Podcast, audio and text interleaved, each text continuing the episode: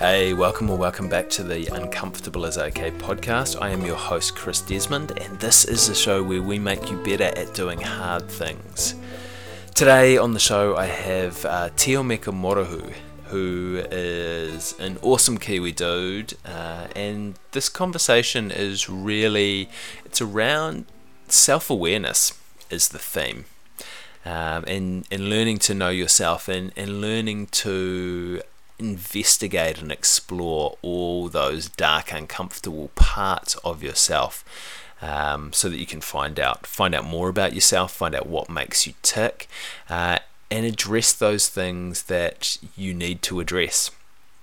Uh, this is a pretty Kiwi conversation. Uh, there's a little bit of, of New Zealand slang here for everyone. So, for the overseas listeners uh, that need a little bit of interpretation, uh, feel free to get in contact with me after the show um, and I can give you a little bit of a rundown about what some of the New Zealand slang means.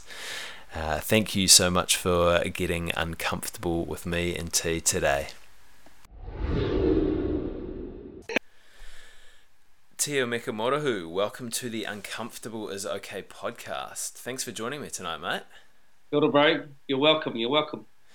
Uh, T, what I like to start off uh, with people is just a little bit of background about you, mate. Where were you born? Where did you grow up? Uh, born and bred in Warkworth, bro. Um, I lived down Mahurangi West. Um, um, my understanding is through the Mahurangi West publication is whānau settled there, the Irish side of whānau, in 1905 and built the house in 1920 or something like that. Mm. And so my father was living there now and it's um, under a trust with him and his brothers and sisters. And so we've been in that area for forever and a day. And um, my father moved back there in 1982, the year I was born. And I went to school to Warkworth Primary. I was the fifth kid of um, six siblings, so I've got a younger brother. And um, growing up at Mahurangi was awesome. I enjoyed school. I loved it. Um, growing up with older brothers and younger brothers and older sisters, um, that was awesome too. Had had its up and has its downs, as all, all families do. Um, and then after after college, um, it was funny. I was meant to go and do engineering, and man, I was thinking about this because my auntie, my auntie hooked me up um, with the ability to do the engineering course at Auckland, um, and applied for it. Got in, and then I decided I don't want to do mathematics for another year, so I went and laboured down at the ports of Auckland before um, going down to Waikato Uni, and then um, after Waikato Uni, came out with a Bachelor of Science, and then got into the tech industry and haven't looked back since. So that's sort of where I met today. And then during that journey, got married, um, two older step kids, and two kids of mine. Choice, man, choice. Um, that's a that's a good uh, that's a good synopsis, eh? You've you've told that story before, haven't you? yeah. um, As you can tell, the this mouth moves a lot. and bro, um, so you was it just purely the maths that you decided that you didn't want to go and do engineering, or were there other stuff that uh, was was wrapped around that too? Bro, it was the math because what happened was um, I, I, like three things: um, music, arts, and um, just movement in general, like physical education or playing sport. I just like playing sport. I, I, had older brothers that taught me how to play sport when I was young as. I could pass the ball both ways when I was young. Um, I could catch a softball and throw it as far as a 17 year old by the age of 11.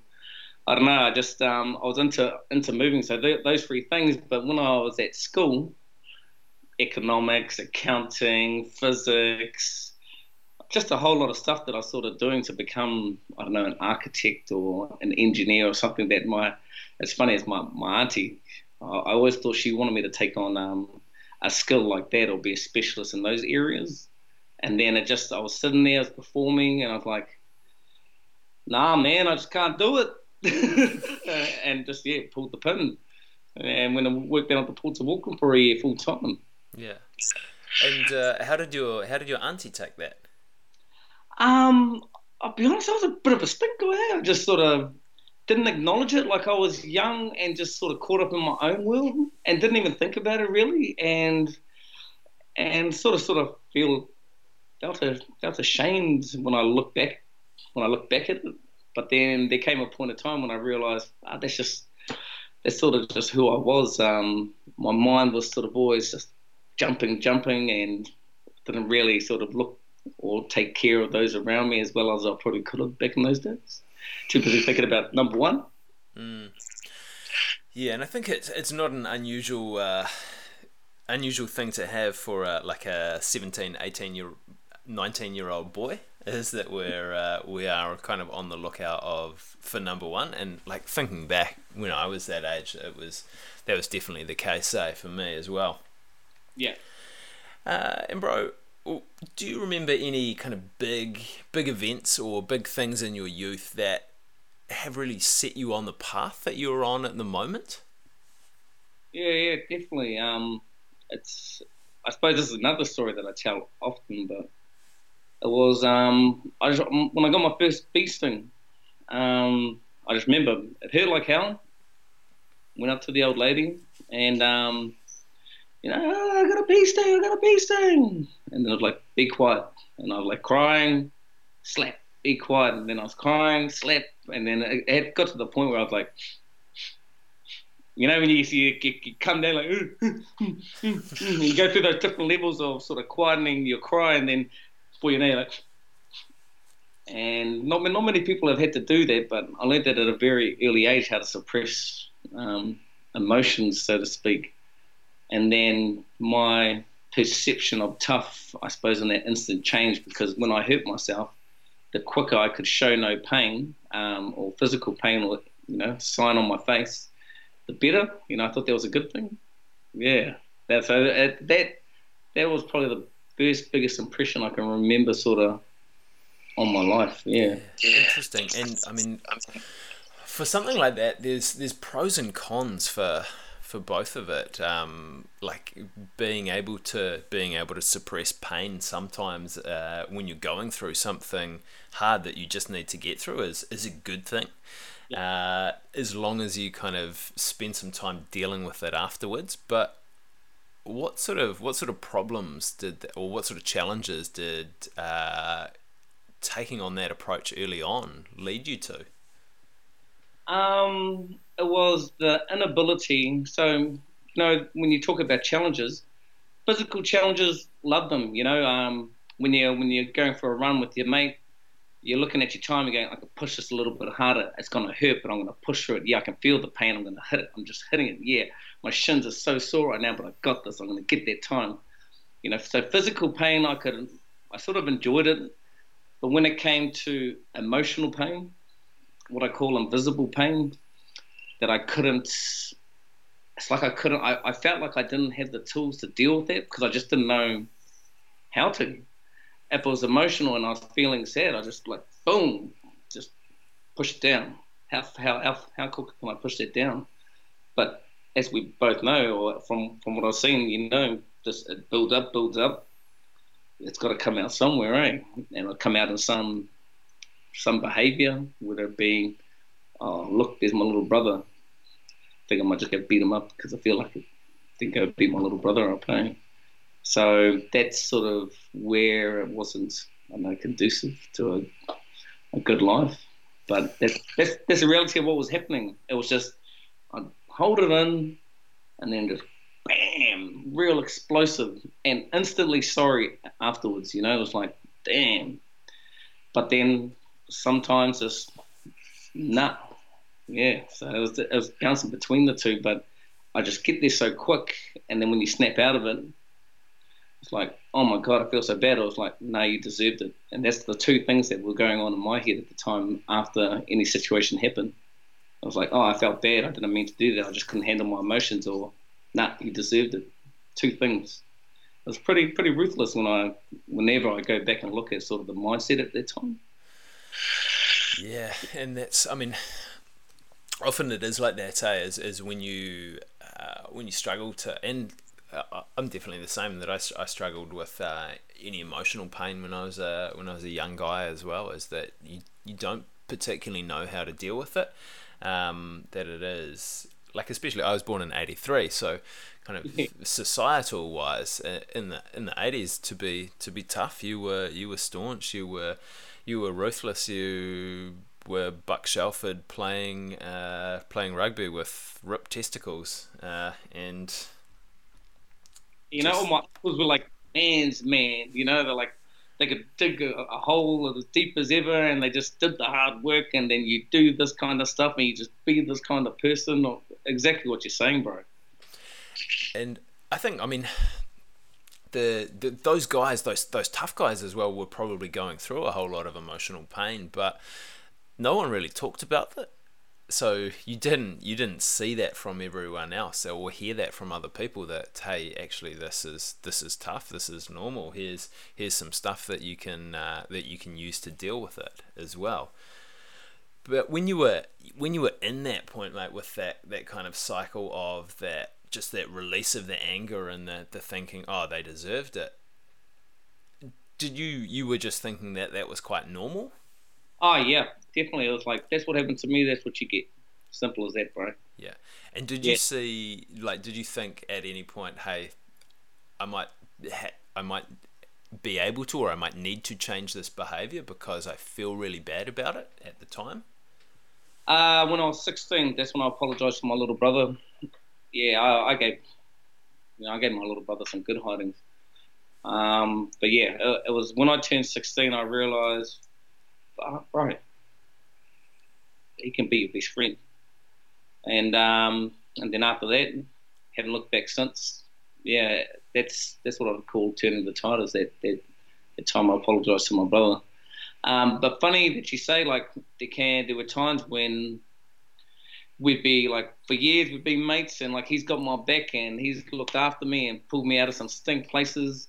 But then we could be in a situation where he does something and my in the kid self, so I might be inebriated at the time, and most of the time I usually was, but my kid brain's on, and it's like, oi, you know, I just I'd look at him and it'd be there again. I'd be like, know your place.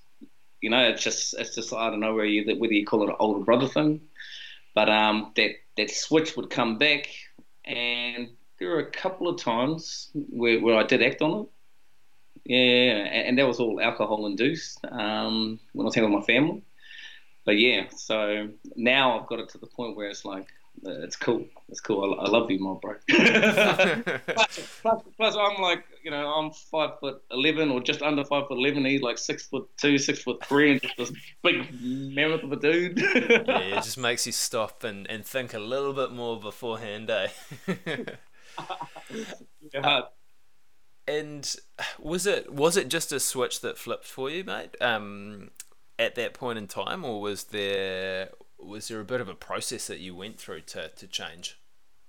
Um, it was definitely a process. So that was like just the beginning, like seeing that I was I'd been a stink guy, that whole well, what I class as a stink guy, and realizing that that wasn't cool, and then you know understanding that I love my bro.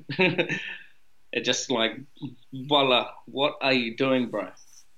And then, um, and then that was the start of the process. You know, I started thinking about him and how I could be nice or, you know, how I could be better than whatever I was before and just try to act on those things straight away. Um, but there was just those, I, I suppose, those deep ingrained habitual things where if I was sort of just alcohol induced and something sort of reminded me of a past experience and it ticked me off, I sort of just clicked back into that mode of what I used to do back in the times when I was drinking. Yeah, yeah, and I think I mean alcohol has uh, like has played a, a, bit of a part in my life as well. Is that it's um, that you do kind of slide back into those those negative behaviors that you that you are ashamed of when you when you're drinking. It's just easier. It uh, it's more habitual, and I like I don't know that there's always a always a good reason. Um, but that was that was kind of one of the uh, one of the reasons that I stopped drinking is just because I was a bit of a dick when I drank. Uh, yeah. Plus, I'd stopped enjoying it as well. Yeah. Um, and I mean that you kind of started the process when you were 16 mate and i know that you're you're still big into into finding ways that you can you can be better and that you can you can do better what are you what are you working on at the moment um, what I'm working on is um, Marissa Peer's stuff, um, just self talk. I was actually just talking about that before we started. It's um, just realizing. So I was, let's say 16 is when I first realized that I needed to develop. And then during that time till about, oh, I was 30, wait, wait, 11 years from, 10 years from now, so 27. It wasn't until I was 27 that I read my first self help me book. And I realized, whoa, there's actually guidelines to changing. Whoa, you mean I can have a respectful relationship with anyone, not not just my brother? Because what happened is in that process, I only became nicer to my brother, but everyone else, I was still sort of the same person. So although it was a defining moment for me, it was just a minor change, but it was the moment that I realized I could see things. But it wasn't until years later, when I was 27, that I actually saw that, yep, I was aware that I was doing what this book was telling me, but it was also giving me solutions. I'd never really had the right role models to get the solutions beforehand. And so from 27, moving on, now I'm 37. Over the last 10 years, I've learned all the stuff, and like I know all the stuff, and I can talk to the stuff all day, but it wasn't really until two months ago. It's just like, uh, are you just telling me? It's, yeah, it's just a thought. It's just a thought. I just have to think it. I, I actually can just think it a whole lot of times in one day, and it, it could probably become a reality. And then that's what I started thinking. And then Nick and I came along, came across um, Marissa Peer, and um, I did a post on LinkedIn around um, I'm Enough. And that was just about two and a half weeks ago, bro. And I was just like, shit. You mean I could tell myself that I'm enough? I could tell myself I'm awesome. I'm like, I'm, I'm a badass mother.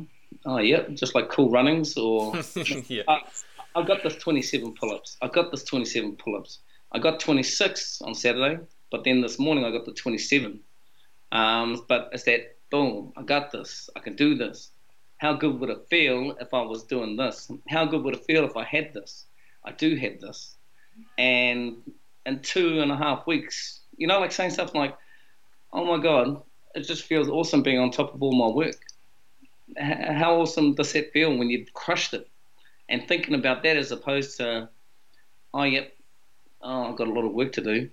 And that's still happening, but what I'm doing is it's like a game now. It's like, oh, look, the Maya trying to go off track again, boom, hit it back. Oh, look, the Maya trying to go off again, boom, hit it back.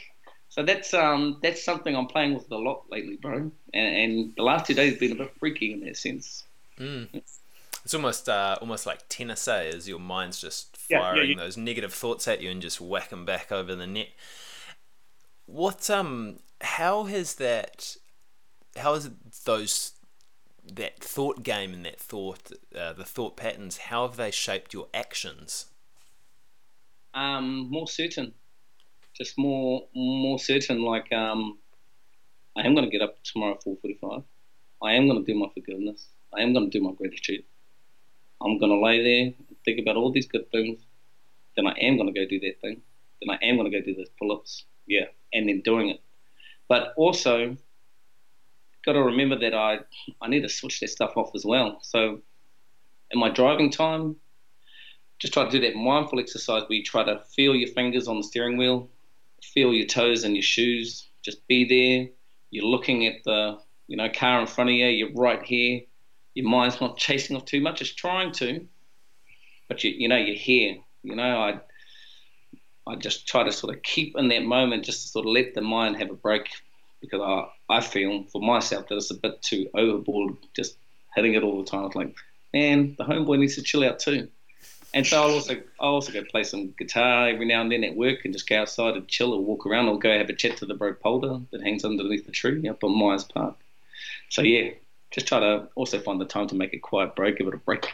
Yeah, yeah, and I think like there's a there's a couple of important points that I well things that I think are important anyway that I want to yeah. talk about in there. And um, the the first one is oh shit, I'm mind blanking on the first one. Let's talk about the second one first.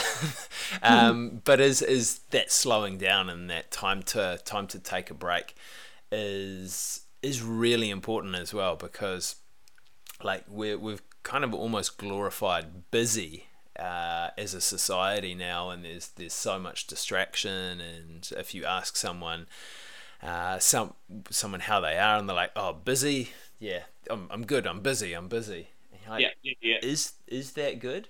And just that, I find that with that constant, continual stimulation, is uh, like there's there's your phone, and then there's work, and then there's uh, in the car you can listen to this great podcast, along with a whole lot of other great podcasts.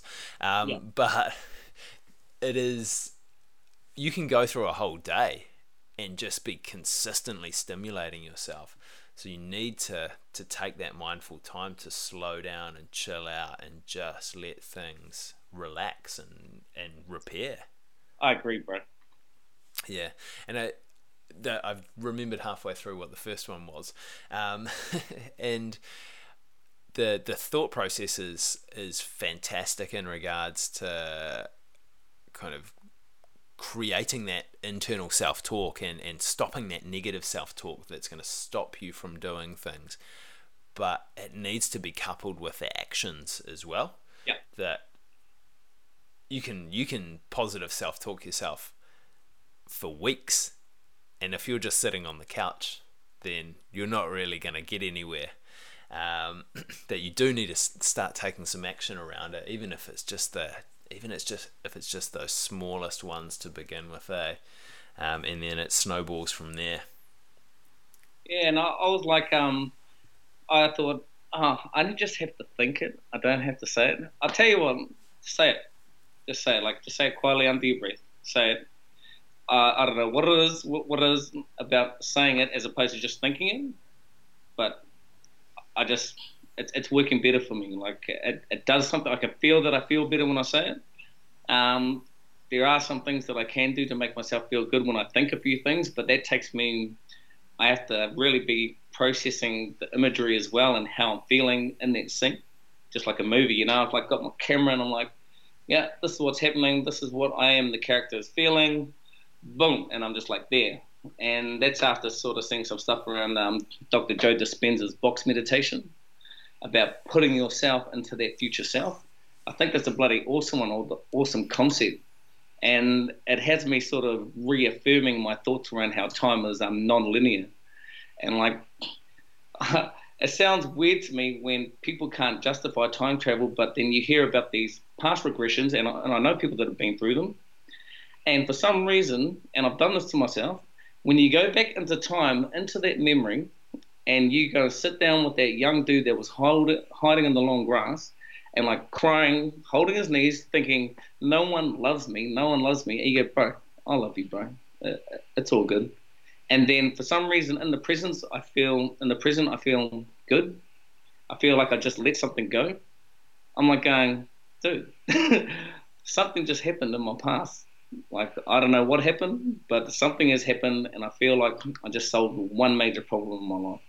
And then to hear other people talk about it so openly and candidly, I'm just going, there's something that, I don't know, there's something going on in the space around us and the space in front of us, and but also in the space in here. And it, it, it bloody intrigues me, bro. It really intrigues me. And so that's why I sort of do a lot of thinking about it, read a lot of stuff about it, and then instead of just knowing it, like you said, taking action and just going, cool, I'm going to do this and see what it does. Oh, this is my experience. I'm going to roll with that and keep that belief. I'm going to do this and see what it does. Cool. I don't like that. I think I'm going to stop it. Yeah, and that's sort of how I've just been operating in about the last two weeks, just being super intuitive about what works for me and what aligns with my beliefs at the end of the day, bro. Mm, so it's it's kind of like one big experiment that you're going through with with testing stuff out like when you when you find something that you think is right for you how do yeah. you know Like, what do you feel? Uh, it's it's doing what I thought it would do. So I'm getting the results that I thought I would. It's aligning with what my thoughts were at the time, um, and what I had read and what I had assumed based on that information. So I took on a whole lot of information. I interpreted it a certain way. I go and test it, and if it aligns with that way, I go, cool, I'll keep it. If it doesn't align with that way, but it still does something good for me, then I've just had a learning, and I'm still going to keep it.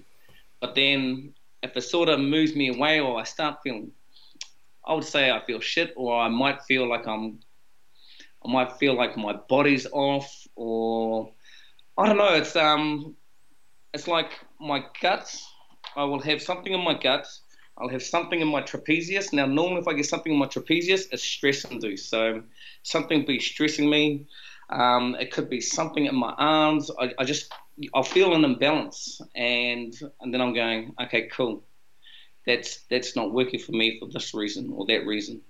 Or I then get put in a situation where life sort of becomes a bit rough for me, and that's emotionally like i I'm like under a bit of emotional pressure. I'm like, whoa, whoa, that, that's not working for me. So that's sort of how I know when it's going for me and when it's not. Okay. No, and I think that's that's a, a really good way to do it. I mean, one one question I have in there though is how do you how do you know if something is completely wrong for you or that it's just hard and frustrating because it's a skill that you need to develop? Um, I'll classify that by, like, say, for example, sugar. Um, I did a whole lot of fasting and then had a whole lot of sugar and just watched sugar just jack me up. I jacked up. I was unfocused, and I was just like, like it's a drug. That's my belief now. After doing that, um, it's something that you shouldn't do, but I did it anyway just to test it. Um, after another 72-hour fast, I ate red meat just to see what that did to me, and then after a 48-hour fast, I ate some um, carbs, some a whole lot of bread and those were just things I was doing just to test test something. And when sugar stuffed me up, I was like, nah, that's bad for me. I don't think I even need to do that because I already think it's a bit stuffed up. All it's done is just sort of proven me right. So I suppose when I interpret that something is negative and then I prove myself right again, I'll stop it. But like you said, if something is testing me and it's like I'm sitting there and I'm getting stressed, it I don't know how to separate the difference, but sometimes I go, Yep, I gotta get this. I gotta get this. I know it's just another lesson. I know it's just another lesson. But then other times it's like, is this really a lesson? Like maybe the lesson is to go this way and avoid it. But I, I you know, I don't know how to call it yet. I don't know how to call it. It's it's that fine balance for me. But yeah, I, I don't know how to call that one, bro. To be honest, no, no, I, that's that's all good. And I like for me, it's it, it's kind of the same. It's um, it it's hard to explain the difference between, and sometimes it's hard to figure out the difference between. Hey, this is actually something that is wrong and something that I shouldn't pursue. Um, where compared to actually this is this is just really really hard for me at the moment. And I guess probably the way that I think about it um, a little bit is, I mean, with with the title of the podcast, uh, I probably yeah. should think about it this way: is that if something is if something is uncomfortable for me, then actually that's something that I need to poke into a little bit more, and I need to spend a bit of time with, and and kind of do a few more times or sit with it um, to figure out hey is this is this something actually that I'm going to get better at or something that I'm going to uh, going to just need to push into a little bit to, to find out if it's going to be beneficial for me or if it's actually not. Um, and I'm talking about things like uh, learning new stuff or trying out new uh, trying out new practices. I'm not talking about I don't know, yeah, fasting and then just jacking myself up on sugar because I yep. probably know that that's the wrong kind of uncomfortable for me after just one go. Yeah, no, no, definitely, and that's what all the testing is about, bro. So I sort of have a probably an unhealthy craving for um, a little bit of tension, a little bit uncomfortable. I'm not really okay with comfortable. I've just, I suppose, I'm a little bit edgy like that in a in a sense, and that I like I say things like you're saying before, how people go, ah, I'm good, I'm busy. I actually like to say stuff like, I'm a good busy, which is I'm busy and moving in the direction that I need to be moving, or I'm a bad busy and I'm doing it to myself, or I just sort of like to be open around those those kind of things. And oh, you know when you forget where you're going with something because you just had another thought midway through. I just had that, bro. Where were we on that one? The the busy.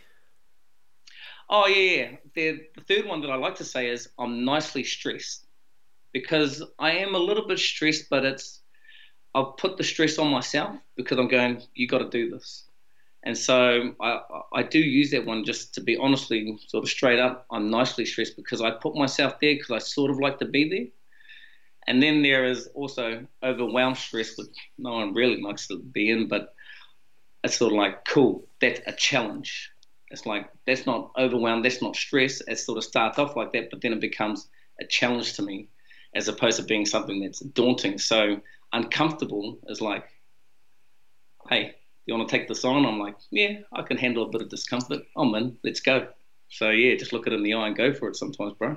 Mm-hmm. And there's a nice, I mean, there's a nice uh, kind of parabolic curve with that as well, as that for a certain amount of stress, actually your performance levels increase. Uh, and then when the stress gets too much higher, you start yeah. to creep into that overwhelm zone or, or a danger zone where your performance starts to decrease actually, and you you start to uh, not be able to do things as well because of that overwhelm. And sometimes it's sometimes a little bit of a tightrope, eh, between that that nicely stressed and that overwhelmed. Uh, what yeah. um when you get into that overwhelmed state, I'm I'm interested in do you have practices that you use to pull yourself back into the nicely stressed area? Um, no, I just learn to acknowledge what I do and do it quicker. Um, so I will go and fly, fly away. But what I do is I go, cool, I'm about to hit overwhelm, go away now. Make myself go away right then, just so I can come back quicker. So that's way I look at resilience, and I got that from my CEO. She's like, resilience is all about how quickly you can bounce back. And so I do do meditations and stuff, and I do try to quiet the mind. But one thing I'm mindful of is sometimes I just got to go so I can come back quicker. So I actually force myself to go, and then just recover quicker, and get back into it. Yeah, re-strategize, plan, go. Okay, this is what's overwhelming me. This is what I got to do task list it, cool, it's on the task list. Okay, start at the top, boom, boom, and then just work at it. And I would say if I got anything from university, it was how to do that, how to break things down in my mind in a way that worked for me into logical steps and then go, cool, this is how I'm going to solve something. And and that, that was pseudocode.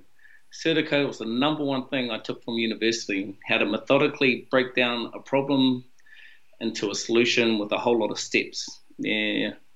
So that's what that gives me. Nice. And when you when you say I go, where do you go? Um, so what I'll do is I will go do a mundane task, a super mundane task which needs to be done, but it's not super important. It's just something that I know that I can do real, real easy. And I'll sit there and go, boom, do that. Then I will go and hide away in a little bit of Facebook, uh, maybe some YouTube, but in YouTube, I will try and watch um, a bit of sport and then try and get into something that'll pump my mind back up. Um, the other thing is also I'll run away and go do something mundane, and then I might end up just having a conversation with someone just to distract me, just to take all the thoughts away because I need to, I need to sort of stop the fear going around in my head. Um, there's probably better ways I can do this, but that's sort of what I started doing about maybe six six months ago, six to eight months ago. Okay. Um, yeah, because I, I, just found as I started thinking more about resilience, I hadn't seen anyone study this. I just went, man, I do this. Why don't I just be aware that I do it? And um, the times that it does pop up, because it doesn't happen as much as it used to. Because I was going to ask you before, what is your thoughts on um, stress when if you just pop up into the overwhelm and back, can you just keep on bumping the level of overwhelm up? So there's a point where once upon a time I used to be overwhelmed at this point, but now I'm just a little bit stressed. Do you think you can do that? Yeah, I, I think you can, and um, it's it's probably just a, a, theory that I have at the moment. I think there's um, yeah. But if you if you think about it and if you look back, there are things that you can do now that yeah. If you tried to do two years ago would have completely overwhelmed you. So I, I think about um, kind of mental training and mental fitness and, and resilience the same way that I think about physical fitness as well. Yeah.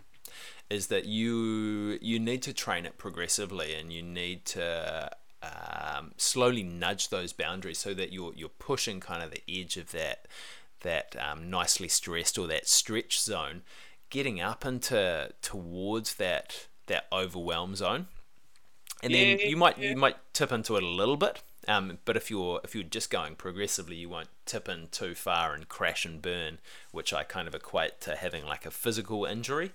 That you'll be able to just ease back a little bit, uh, regroup, and I like what you do with that, like what you're talking about going away um, and and leaving and, and doing something completely different. It's almost like purging that that overwhelm and those negative thoughts from your mind at the time so yeah. that you can you can come back um, and like do another set of, yeah, of hard no, stuff.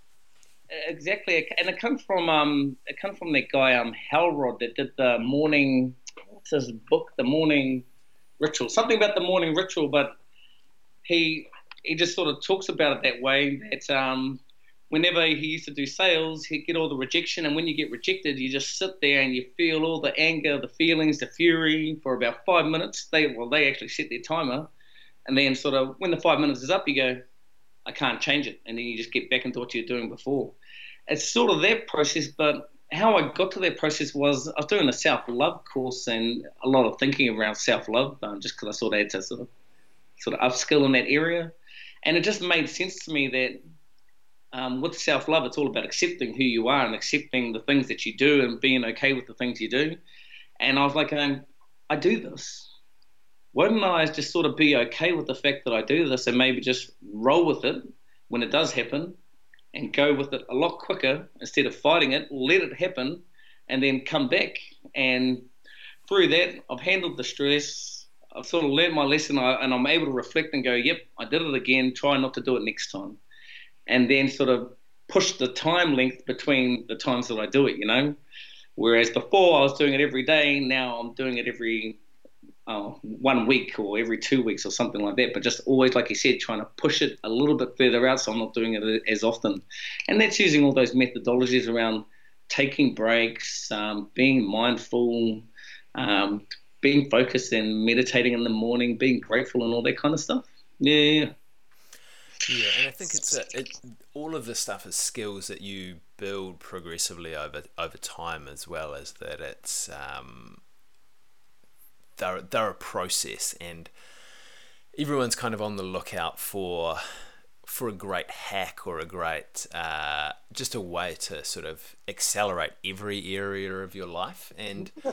it's it, it's the practice and the action and, and i think like probably the best hack is to have a really great question to ask yourself that yeah. just changes your perspective but then you've got to go and put in the work all the time, every time. And that's where they're, they're just missing a little bit. It's like, oh no, I just have to think about it. No, you got to put in the work, and then consistency is key. At the end of the day, um, it'll it'll get you anywhere. Consistency. I completely agree with that, mate. And one one thing that I wanted to talk to you about as well tonight is uh, is intention. And I know that you're you're quite big on intention. Can yeah. you kind of tell me how you think about that. Um, once again, I was I didn't realize I was doing it until my, my CEO sort of explained about intention to me and about taking responsibility. Um, and that's why I've sort of learnt more about it since I started working for Be Intent um, in August.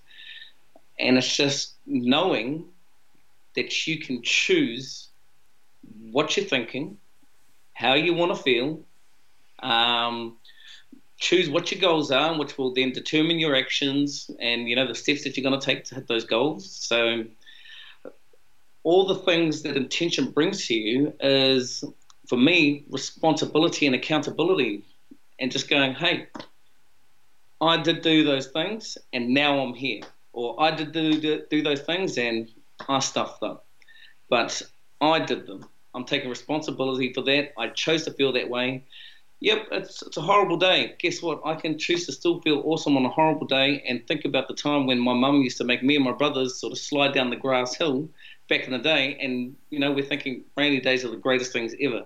I can do things like that to make me feel awesome. But beyond that, like you see what Mel Robbins is talking about um, with visualization and the reticular activating cortex, when you put some intention out there, you know, the filter system is going, cool, that's what he's thinking. Where's more stuff that'll give that to him? Where's more stuff that'll give that to him? Oh, yeah, there's the signs. Cool, there's an opportunity. There's an opportunity. So all that stuff starts happening. And I was with two of my mates last night, and we're at Carl's Jr. after Kerr and Ray, and we're going, you know why people write all these books about um, think about things and put the thought out there? Because when you start doing it and it start and it starts actually revealing itself and it starts happening in your life, you start seeing examples and you start getting the things that you want. You go, oh, this is a thing, and then you see all the different books about it. Like, excuse me for saying this, but the Bible, like awesome book. If you do the things in the Bible, some awesome things will happen. If you do the things in the secret and put that intention and put faith behind it and all that kind of stuff, things will happen.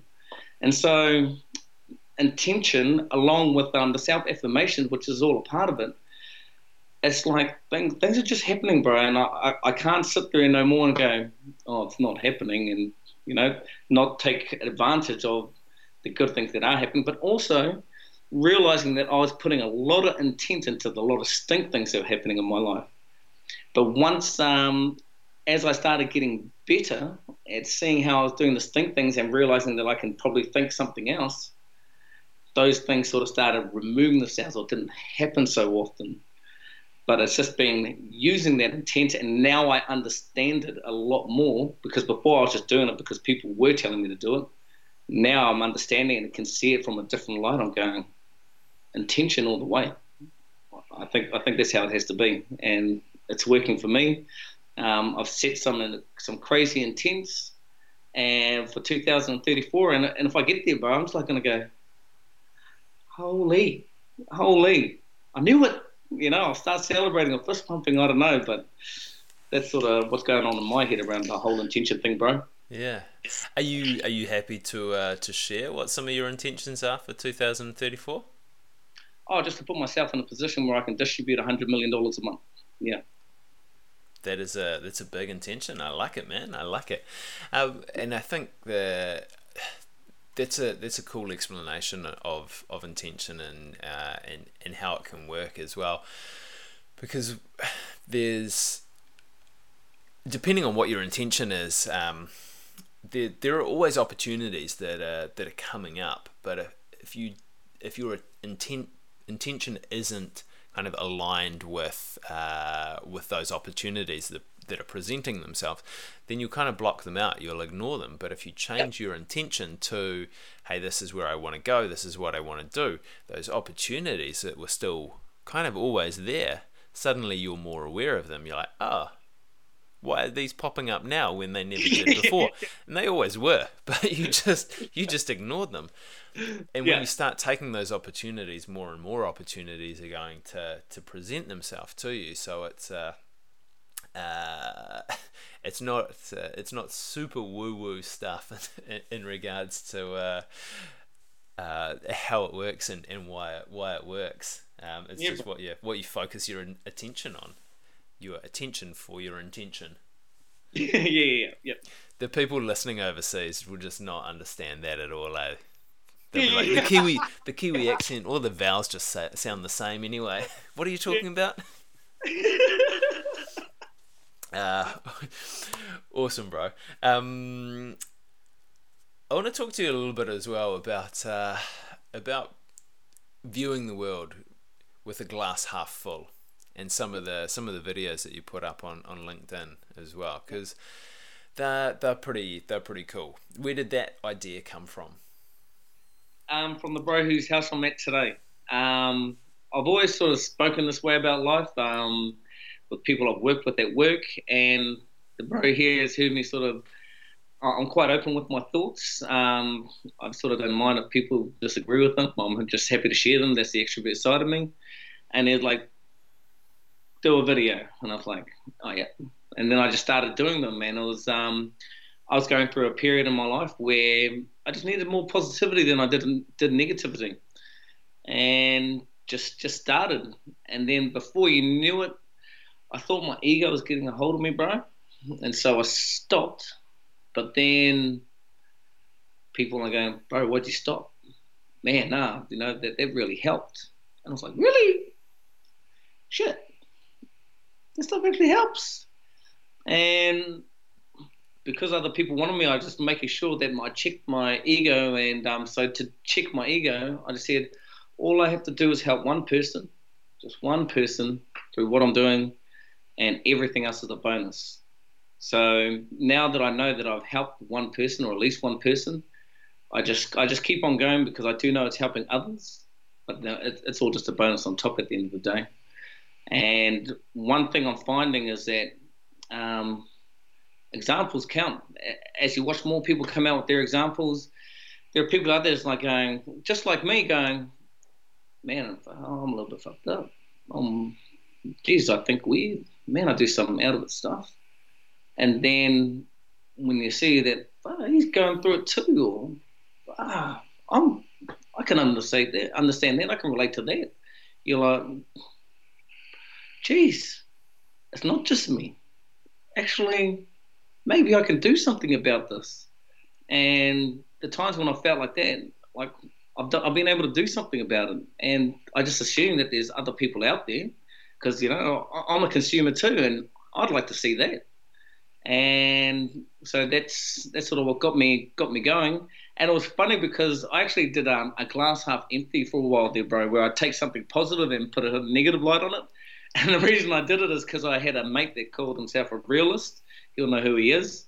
And um, you know, oh, no one wants to. Everyone just wants to give the sunshine pump and all the good stuff, man. You know, positivity, crap, da da da. And I was like, oh, okay, cool. So I started doing the glass half empty. No one's interested, really, in in the negative stuff. Watching something be positive, be negative. It's quite hilarious for me. And then I just sort of said, bro, whatever, you know, being a realist or whatnot, negativity doesn't really have a place, not even on social media. um, unless, unless the death and killing and thing that really sparks the mind, talking about it, nah, it doesn't seem to be that interesting at the end of the day. That's what the audience said anyway. Mm, mm. And yeah, it's uh, it's an in- interesting uh, interesting experiment to, to go through. Um, but yeah, I've, I've, definitely enjoyed the positivity from you with that, mate. And I think it's like it's a nice loop back to what we were talking about at the start, is that um, that emotional pain and uh, kind of feeling alone as well. Because people don't talk about all the weird stuff that goes on in their heads uh, and the and the negative things that are that are happening there, and that that just kind of perpetuates a lot of um, emotional hurt, especially in uh, especially in young Kiwi males. So hopefully with with some of the stuff that we're doing um, and that a whole lot of other people are doing probably a whole lot better than us um, that those those stories are getting out there and and people know that hey this is this isn't abnormal. You're not weird. You're not um, you're not someone that that's crazy just because you have the stuff that's going on with you that there are other people out there that uh, that have these these challenges that they're, they're facing and, and that it's okay. And actually going and having a conversation with someone about it uh, is is really helpful. Oh, like the world needs more of this this kind of content, Chris. Um, like your uncomfortable, you know, your uncomfortable podcast is it's awesome because it's just hitting it from so many different angles and it's going to be relevant to someone. it's going to be relevant to someone. Someone needs every, well, up to, I don't know, 130, 140 podcasts now. There were, there's definitely 140 people out there that needed the kind of stuff that you're putting out. And, and the same with Will, the same with all the other information. It all has its place. And what you'll find is some people will just resonate with different content, but when they find the one that works for them, oh, the kind of help it gives them, I can't even comprehend it because, you know, uh, they're not me, but I have been in my own situation where I've consumed content. I'm just going, thank you. Like today, I'm praising Marissa Peer, and that was all from a Lewis Howes podcast. You know, there will be someone praising this one, and all the other ones that you do. So, I think I think power to the podcast. Need more of them. Need more examples. Let's go hard. Thank you, bro. I, I appreciate that. Um, and yeah, I can I can definitely think of a few podcasts that I listen to off the top of my head. Uh, that were just were just epic and just kind of changed the way I thought about things. Um, you might like there was an episode that Rich Roll did with Tim Ferriss, uh, real interesting one. Um, I'll send you the link to it afterwards so that you can have a give it a burn. Mate, I want to um, I want to tie things off with some questions that I usually ask people uh, at the end of the chat. Yep. The first one is, what was the last uncomfortable thing that you did, and how did you get through it? Um, to be honest, the last uncomfortable thing I did was that post on Friday, the glass half full, where I talked about um, my experience with provision. So I went. Um, I was at a facilitating a male support peer group to Tangata Man Up on um, Thursday after Thursday evening, and um, it was one around provision. And I'd never had that many guys in the room before, so we had more guys than usual. And then I started hearing more stories, and it was just that kind of stuff. I was listening to live examples, and I was just like going, "Oh my god, oh my god, whoa, that's me, whoa, that's me too, whoa." I never thought of me as that kind of person, and it was like I was sitting over here and I was looking at me and just like going, "Holy shit, dude!" You know, like that. The missus told me this for years, and I was like, "No, no, I deny it."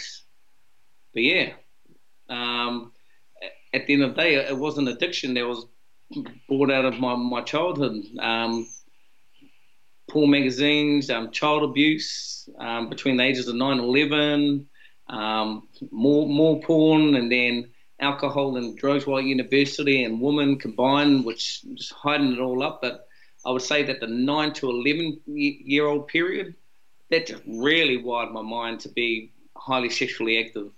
And so I found that out on Thursday night and openly posted it on um, Friday. Now, yep, could have could have hurt my reputation, could have hurt, done a lot of things, but I was like, I was like, nah, man, I'm that and if that's what um, I'm going through and if, that, if that's one of the largest things that hasn't been serving me and I've got a problem with this, I want that stuff out of the spotlight.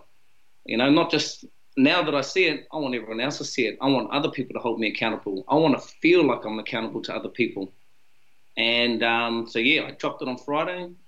Boom, out there. Next minute, I'm connecting with guys offline going, oh, yeah, man, you can do it, bro. And like pushing me along, sending me to go to websites now. I'm signed up with um, a website and doing uh, the Mount Everest challenge, um, just around that kind of addiction with um, perversion, porn addiction, sex addiction, and now I have solutions from the from my male peer support group, which which which gives me hope, bro.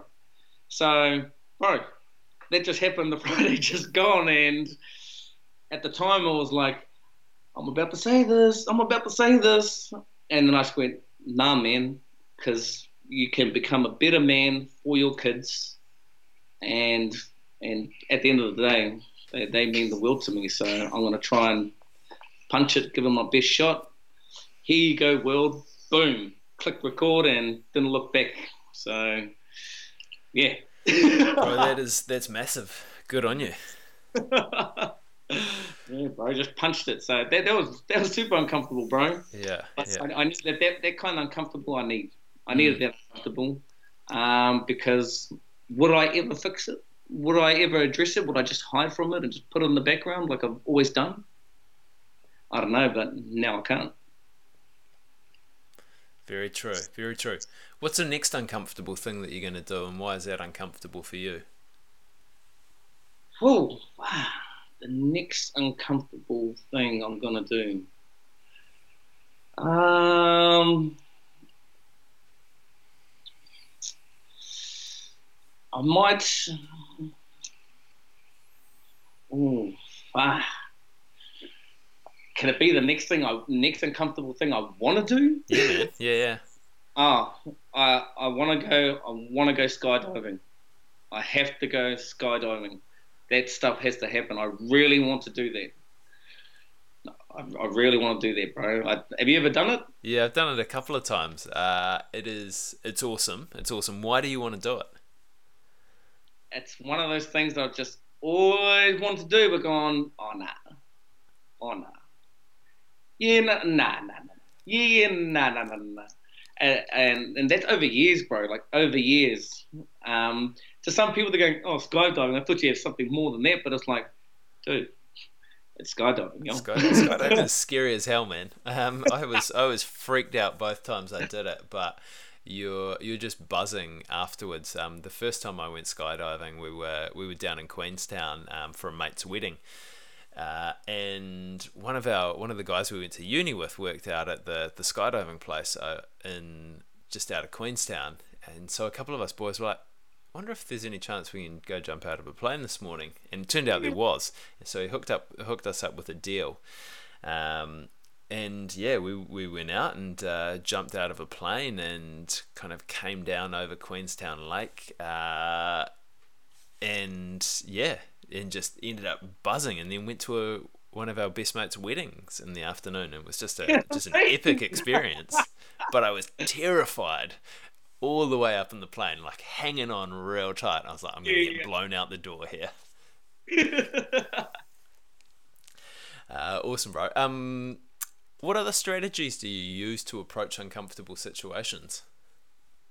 Um, oh, I, I feel like that's that's it for now. Um, I suppose one extra strategy that I do use that I haven't talked about is um, anticipation. Knowing that something's going to be uncomfortable, knowing that I'm going to be uncomfortable in it, and looking to the day that I'm going to feel uncomfortable. Because sometimes I just, there are things that I can predict where I'm going to be uncomfortable. And just knowing that I'm going to go through that process has helped me prep for it better. But um, meditation, gearing yourself up in the morning is always a good way to handle the day and um, all the mental pressures taking the time to break, pause, disconnect, um, you know, just have a moment to yourself, whether it be just listen to music, but sort of try try to let go. Um, knowing knowing that you know knowing that you have a process and just going with the flow of that process when it does sort of take you up because you know it's, it's so ingrained in you that fighting it is actually probably harder harder than going with it. So, yeah, mm. get it coming back, and yeah, I, I think those three. Um, I think that's enough. And if I find something else, uh, you'll be bro. let me know, man. Let me know. So it's kind of the anticipation, so you can apply all of these other strategies that you that you have, and you know, hey, this is the day that I'm, and I need to really bring my A game with these. Yeah, even to the point with your eating, bro. Like setting yourself up so that you have as much energy as you can on that day. So being quite quite good with your fasting three days leading in. Eating eating some good foods, like um, say for me it'd be tuna, carrot, beetroot, and maybe some green leaves, and, and, and, and that'll be it. I could do that for three nights, and that'll gear me up to be on that day. I just know that I'm going to be, I should be pumping. And in that morning, making sure that you're getting all the stuff that you need to get done, plus getting the kids ready. but but having even even to that point, organising or knowing that you're going to have the kids stuff ready the night before because that day you just got stuff to do. So you really got to punch it. So you anticipate it, set yourself up for the best as possible as you can, and all those things that you know you should do on that day, nail them, like hit them. Um, you know, setting your timer for I'm only going to do social media for 15 minutes. I ain't going to just jump on and then get lost for 30 minutes. No, on those days you hit the 15 minutes. These are the days that you don't miss a beat. So that, that's what I sort of talk about anticipation. Um, yeah. Rad, mate. Um, couple of quick questions just to, to finish things off, but I just want to take a moment to, to say thank you so much for spending some time with me tonight to, to have this conversation. But also thank you so much as well for for your honesty and, and the positivity that you're bringing to the world as well, and and not just the positivity, the the realness of the conversations that you and the stuff that you put out there which yeah. really yeah, helps people deal with all of this weird shit that's going on inside of them. Yeah, man. Huh. Thank you. No worries. Uh, mate, if people want to connect with you, if they want to see some of the stuff that you're doing, where's the best place for them to do that? LinkedIn, bro. Um, I'm all, all, all over LinkedIn with my health and well-being, and then on Instagram and Snapchat, I'm just I just show what I'm eating and what my workouts look like. I talk about them. Sometimes I show them. Sometimes I go live and do virtual workouts and go, I'll do a set, you do a set, and just pretend I'm working out with someone. And while I'm not doing anything and you're meant to be doing a set, I just talk about the kind of stuff we're talking here. Just spout my mind and just helps me sort of learn for myself and get some thoughts out there and then analyze what they're like and sort of go, hey, maybe stop talking about that or maybe think about that a bit more so yeah, just all that kind of stuff, right? for sure, mate. For sure. Um, mate, do you have a challenge to leave me and the listeners with this week? Oh, how would you define challenge? Like a can be anything, anything that's a little bit hard or a lot hard. A, a challenge for you or a challenge for the listeners? For both of us, ideally. Oh, I challenge you to be consistent in one thing for 365 days. One thing. Just pick one thing. 365 days. Okay. Okay. Yep. I have a little bit of a think, and I will let you know what it is. Uh, awesome, bro. That is a that's a great challenge, actually. yeah. Thank you. No one's ever had that one before. Te Mikamorahu, thank you so much for getting uncomfortable with me today. Thank you, bro. Thank you. I really appreciate it, bro. Thank you so much. There you have it, team. I hope you enjoyed that one. Uh, it was a really fascinating conversation, going deep uh, about a lot of topics, and uh, I really appreciate uh, Tiomika's honesty in in regards to a lot of the hard stuff, um, and hopefully that has inspired some of you. Uh, it's definitely inspired me to to just keep asking myself the hard questions and exploring those things that uh, make me feel uncomfortable rather than pushing them to the side and, and running away from them. Uh, a couple of thanks. Thank you, as always, Jylan, for your awesome editing skills, buddy. Um, you make me sound articulate and intelligent. I very much appreciate it. Uh, thank you to my brother Jeremy Desmond for the awesome theme music. Uh, it just adds adds another layer of discomfort. Thank you guys as well for, for tuning in and spending some time with us. I am running some coaching with people at the moment. Um, so a just kind of a, a coaching light or a three month block of coaching, really focused on uh, things like building your mental resilience, taking on and overcoming a challenge, uh, reducing overwhelm and anxiety, uh, and also doing some corporate resilience training with people as well. So, if you guys are interested in any of that at all, or know someone who might be interested, hit me up on the social media on uh, Facebook and Instagram at uncomfortable is okay. Find me on LinkedIn, Chris Desmond, or send me an email uncomfortable is okay at gmail.com. But thank you so much for getting uncomfortable with me and T today.